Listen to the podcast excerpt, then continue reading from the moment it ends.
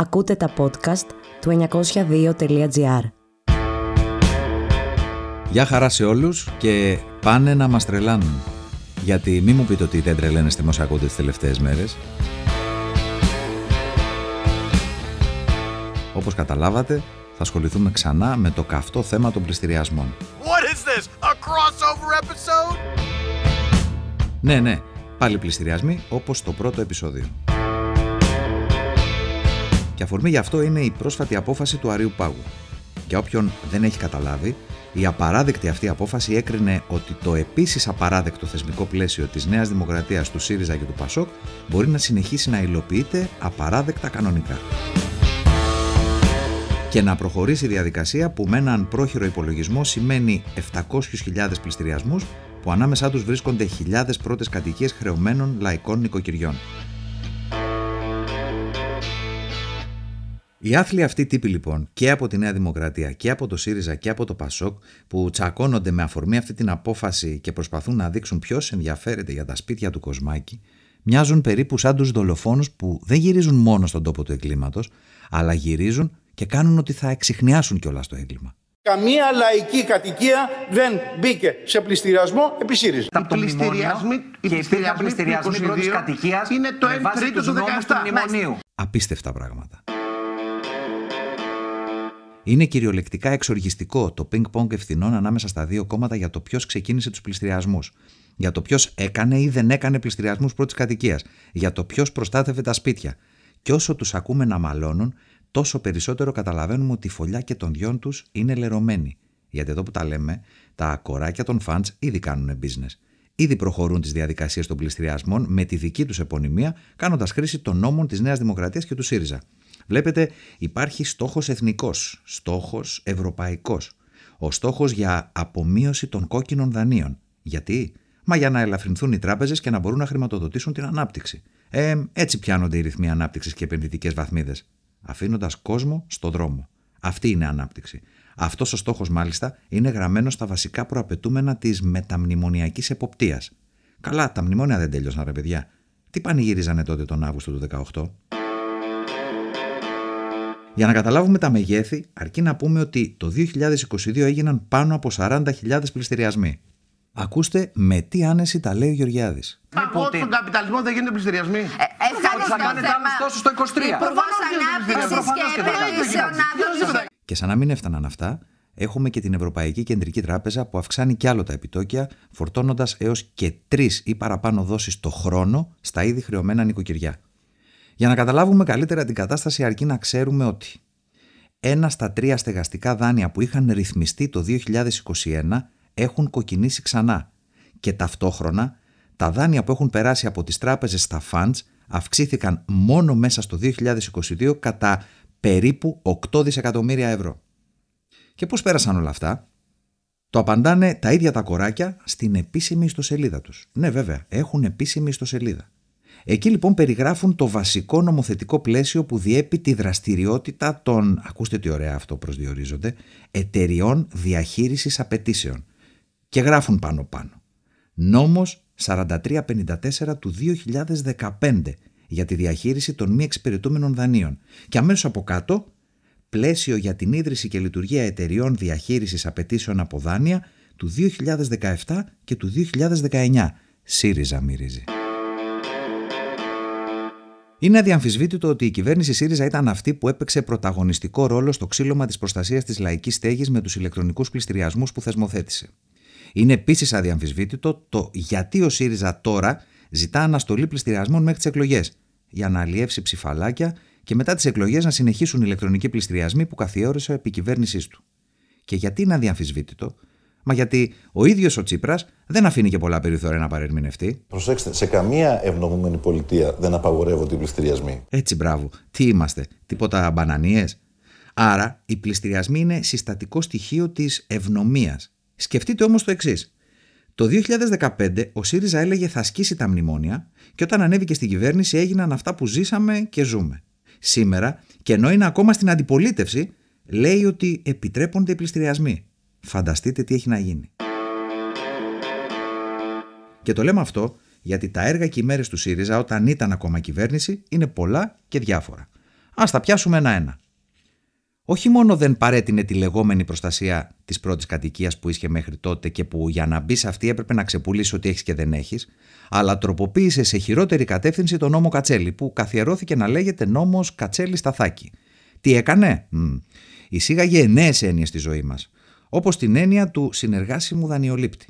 Ότι δηλαδή για να σώσει ο Κοσμάκης στην πρώτη κατοικία θα πρέπει να δίνει ένα ποσό τέτοιο, ακούστε, ώστε οι πιστωτές του δεν θα βρεθούν χωρίς τη συνένεσή τους σε χειρότερη οικονομική θέση από αυτήν στην οποία θα βρίσκονταν σε περίπτωση αναγκαστικής εκτέλεσης. Ο νόμος του ΣΥΡΙΖΑ, αυτό διαβάσαμε. Με λίγα λόγια, ο όποιος διακανονισμός θα έπρεπε να αποδώσει στα κοράκια όσα θα έπαιρναν αν έβγαζαν το σπίτι σε πληστηριασμό.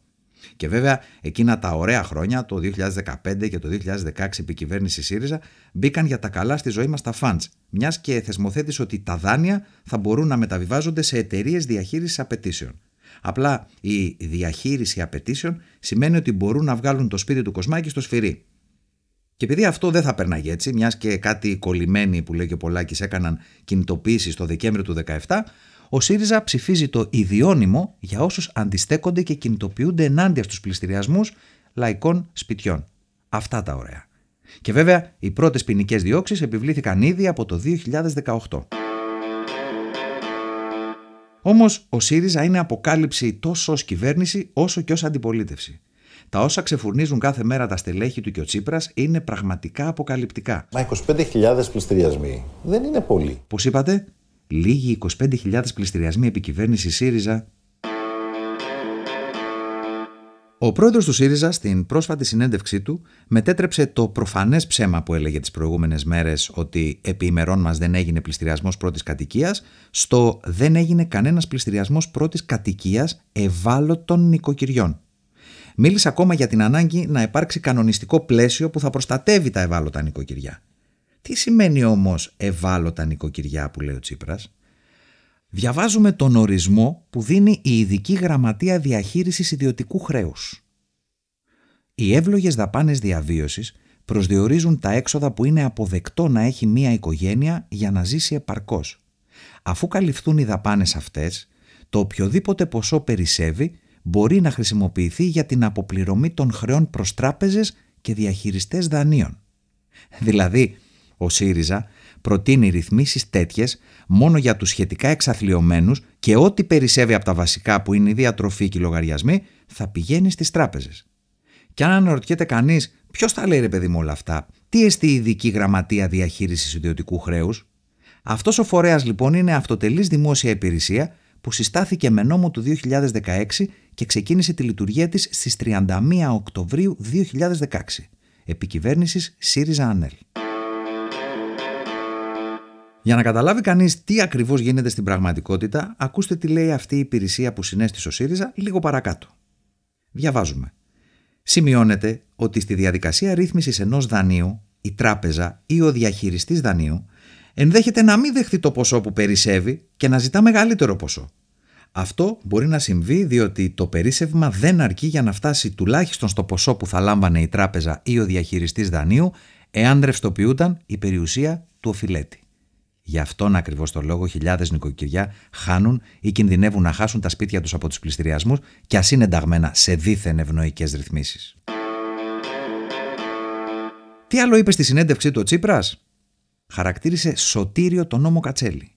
Μόνο που για τον νόμο Κατσέλη ο Σταθάκης, Υπουργός Οικονομίας επί ΣΥΡΙΖΑ το 2015, έλεγε. Να υπενθυμίσω ότι τα κόκκινα δάνεια είναι 430.000 σήμερα. Στο παλιό νόμο Κατσέλη έχουν προσφύγει τα 170.000.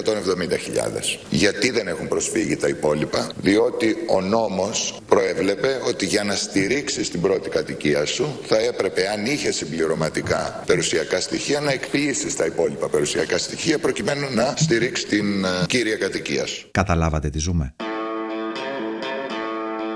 Ύστερα ήρθε η σειρά της Νέας Δημοκρατίας. Με δόξα και τιμή διατήρησε το θεσμικό πλαίσιο του ΣΥΡΙΖΑ, αφού το είχε ψηφίσει έτσι κι αλλιώς μέσω του Τρίτου Μνημονίου. Και βέβαια έφερε κι άλλα μέτρα, ακόμα πιο σκληρά. Έφερε το νέο πτωχευτικό κώδικα που ολοκλήρωσε το έγκλημα. Ο νέος πτωχευτικός κώδικας προβλέπει πως όσοι δεν μπορούν να πληρώσουν τις δόσεις του δανείου, θα μπορεί η τράπεζα να δεσμεύει την περιουσία και να επιλέγει αν θα την εκποιήσει κιόλας. Προβλέπει ακόμα ότι για τρία χρόνια όποιος δεν μπορεί να πληρώνει δόσεις θα δουλεύει πρακτικά για την τράπεζα και θα κρατά για τον εαυτό του μόνο ένα χαρτζιλίκι διαβίωσης και η τράπεζα θα εισπράττει αυτόματα τον υπόλοιπο μισθό του. Ενώ και η περιουσία του θα ελέγχεται από την τράπεζα. Αυτές οι ωραίες νόμιμες ληστείες γίνονται στις ευνομούμενες πολιτείες. Και τελικά μετατρέπει τους εργαζόμενους σε νικάριδες στα σπίτια τους. Όμως δεν είναι μόνο αυτό, γιατί με το σμπάρο του πτωχευτικού κώδικα πιάνονται πολλά τριγώνια. Οι τράπεζες συγκεντρώνουν χιλιάδες ακίνητα που, βγάζοντάς τα στο σφυρί, επιταχύνονται επενδύσεις σε διάφορους τομείς, όπως για παράδειγμα ο τουρισμός και οι αναπλάσεις περιοχών. Είπαμε, χρειάζεται σχέδιο για να πιαστούν οι ρυθμοί ανάπτυξης και οι επενδυτικές βαθμίδες. Ταυτόχρονα, ο νέος πτωχευτικός κώδικας σφίγγει κι άλλο τη θηλιά των χρεών γύρω από τους μικρούς επαγγελματίες και αυτοαπασχολούμενους που ήδη έχουν να αντιμετωπίσουν βουνό υποχρεώσεων απέναντι στις τράπεζες και το κράτος. Αυτά είναι τα έργα και οι μέρες της Νέας Δημοκρατίας και του ΣΥΡΙΖΑ. Σε μια κοινή πορεία που στο σήμερα καταλήγει στο να προετοιμάζονται εκατοντάδες χιλιάδες πληστηριασμοί πρώτης κατοικίας χρεωμένων οικοκυριών. Και τώρα πάμε σε κάτι τελείως διαφορετικό. Για δεύτερη φορά τους τελευταίους μήνες, το ΚΚΕ κατέθεσε τροπολογία στη Βουλή την περασμένη Δευτέρα και ζητούσε πάυση εδώ και τώρα των πληστηριασμών σπιτιών και της περιουσίας του λαού. Η κυβέρνηση της Νέας Δημοκρατίας την απέρριψε ασυζητητή. Καλά τώρα, εντάξει. Αλλά και όλοι οι υπόλοιποι που κάνουν ότι τάχα ενδιαφέρονται, ΣΥΡΙΖΑ, ΠΑΣΟΚ και λοιποί συγγενείς, δεν έβγαλαν κιχ για την τροπολογία του ΚΚΕ. Η επιλογή της Νέας Δημοκρατίας, όπως και του ΣΥΡΙΖΑ και του ΠΑΣΟΚ, να αφήσουν τη λαϊκή κατοικία έρμεω στα κοράκια είναι συνειδητή επιλογή στήριξης των τραπεζιτών και των συμφερόντων τους. Τελεία και παύλα. Κι αν όλοι αυτοί είναι από τη μεριά των αρπακτικών και των τραπεζών, εμείς είμαστε στην άλλη πλευρά. Στην πλευρά των πολλών. Και το σύνθημα «Τα σπίτια του λαού τα σώζει ο λαός. Τι σημαίνει αυτό; Σας μεταφέρουμε τα λόγια του μεγαλύτερου γιου μιας οικογένειας που προσπάθησαν να την πετάξουν έξω από το σπίτι της πριν μερικές μέρες. Λέει λοιπόν ο Βασίλης «Το 2017, μετά από αιματηρές θυσίες, φτάσαμε στο σημείο να πρέπει να διαλέξουμε ή το δάνειο ή το ρεύμα, τα τρόφιμα, ακόμα και τον γιατρό. Δεν μας έφεραν εδώ τα λάθη, αλλά συγκεκριμένες πολιτικές. Και δεν είναι ντροπή να σηκώσεις το χέρι και να ζητήσεις βοήθεια. Το λαϊκό κίνημα είναι εκεί και θα βοηθήσει. Εγώ το είδα, το βίωσα. Κανένας δεν πρέπει να μείνει μόνος του. Έτσι ακριβώς. Αν υπάρχει μια ασπίδα για τη λαϊκή κατοικία από τράπεζες, κοράκια και επιχειρηματικούς ομίλους, είναι ο μαζικός αγώνας για να μην χάσει κανείς το σπίτι του. Κάθε σπίτι λαϊκής οικογένειας που βγαίνει σε πληστηριασμό να γίνεται σπίτι όλης της γειτονιάς, των σωματείων, των μαζικών φορέων. Ήδη πήραν μια πρώτη γεύση. Μόνο έτσι θα κοπεί ο αέρας στα κοράκια και τις κυβερνήσεις.